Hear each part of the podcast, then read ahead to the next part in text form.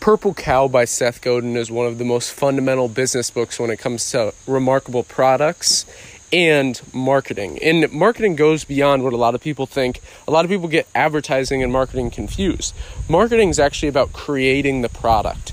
So creating the product to fit the the basically data points you want to market towards. And a lot of people get these two things mixed up. Advertising is just paying for or having organic basically sending traffic to your product is what advertising is whereas marketing is molding your product before you even create it around the demographics around the basically ideal concepts you want to advertise towards and ideally the, what this book teaches is how to transform your business by being remarkable and having a product that truly stands out because in the modern world, if you're just playing it safe, that's really the most unsafe strategy you can have. Taking risks is a lot safer than just playing it safe, especially in the era of the internet. And really, if your products are like conventional black and white cows, you will fail to attract any attention. Instead, you need to create something exceptional a purple cow. Advertising in the traditional sense is losing its power because of its it, it is so abundant.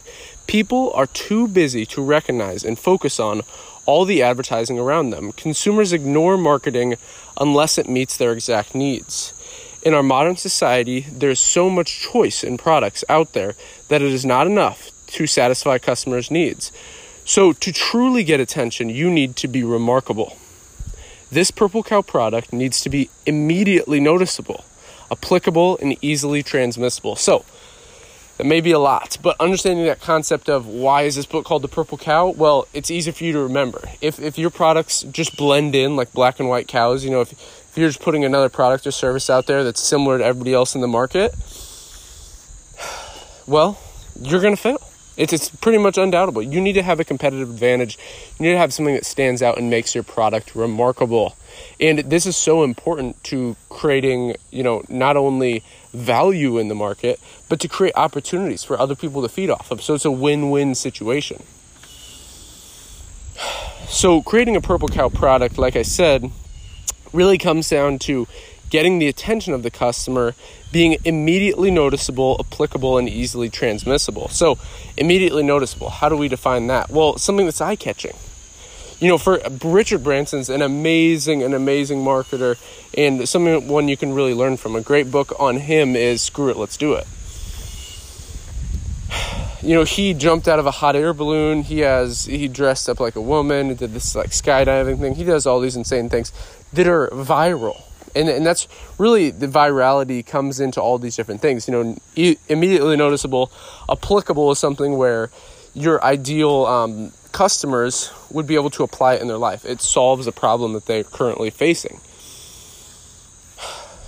and easily transmissible. Using the internet, things are so much more easily transmissible. You can really invoke virality in, in a much, much easier way. And this is why having these products built around that framework of immediately noticeable, applicable, and easily transmissible is so important. Look at any product out there. They have a competitive advantage because of these things. And, you know, it's, it's these things that stand out to you on the internet. It's, you know, if somebody's just showing you another ad for, uh, you know, let's say, I don't know, a t shirt on the internet, that doesn't stand out.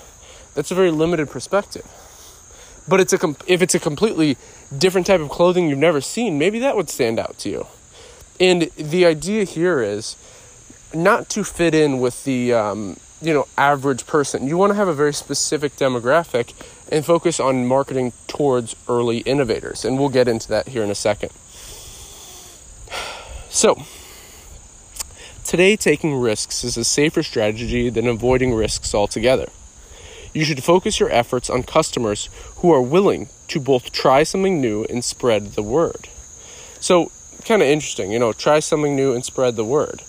Using these together, um, you should take risks. You should focus on these customers that do these. There's basically five different types of um, customer categories that he lays out in the book. And really, at the end of the day, what you should focus on is these early innovators, these early adopters, people that are more willing to test out and try new things, people that are more willing to uh, stand out from the crowd are more open to your ideas. And if you just try and convince, you know, baby boomers, that generation, well, they're pretty stuck in their ways. So you should be, honestly, today in the modern world, focusing more on Gen Z, in my opinion. Gen Z is a great um, place to target because they actually have a decent amount of wealth. And even though Gen Z, I'm currently in Gen Z, I'm one of the older Gen Zers, but uh, millennials, even they are very stuck in their ideologies. Whereas, in my opinion, I think Gen Z is one of the most adaptable generations out there. And obviously, I have a bias, but I think looking at it objectively, you can see what I mean. You know, with the adoption of the internet, adoption of new technologies, they're the quickest moving. Focusing on those innovators is so, so important. And marketing is really about inventing the product, not just selling it after it has been made. Successful products have been designed to fit optimized marketing from pricing, production, design, and sales. Now, this is something that's very, very important when it comes to uh, just understanding overall how, you know, getting the product out there, getting the idea out there, and having people actually use it, having people adopt it works. You know, when you can focus on these things before actually creating the product, you can have optimized marketing. So, what a lot of people do is they create the product, they come up with the idea, and then afterwards they try and fit into all these categories. But what you want to do when you're if you're a company and you're releasing a new product or a person, you're releasing a new product or service, um, is molded around these things before you even release it. So when you do release it, it kind of fits into all those categories. And the idea here is solving a big problem. Because when you solve a big problem, it can fit into all these areas. You know, when you can figure out pricing, production, design, and sales, those things, the, the amazing thing with the internet is you're able to do that with via testing, you know, split testing, product ideas, um, marketing, all these different things is very, very important. And I think along with this, um, focusing on having someone adopt the new idea and spread it to their um, friends, family, all these things is very, very important. And that's again kind of the virality factor. That's the ease of transmission really, really helps in, in a large way.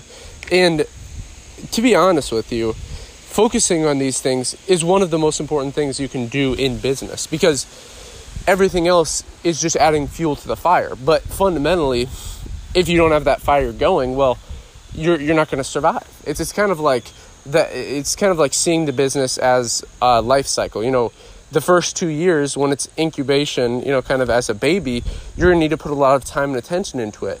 But setting up the systems in place, setting up the frameworks before you even have the kid, before you even create the business, is very, very important because otherwise you're just going to constantly be playing catch up.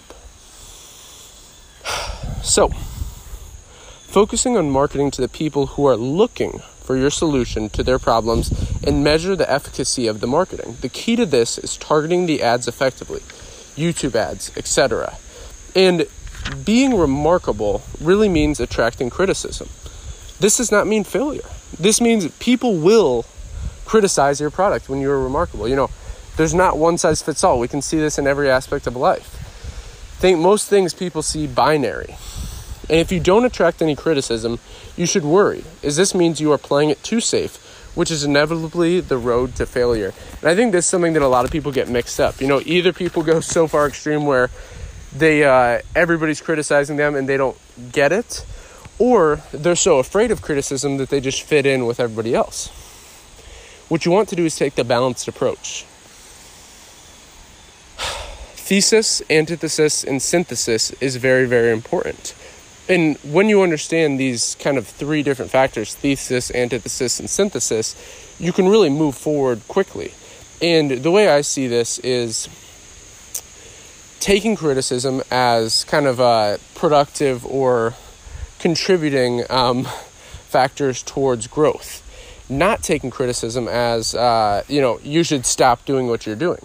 No, you should be real. You know, you should, I think you, what you should do really is at the end of each month go, okay, what is some productive criticism I've taken? Let me bounce that around with my staff, my family, and friends, and go, okay, do I need to pivot or should I double down on what I'm doing? And really, what that is is kind of the ratio of criticism to praise.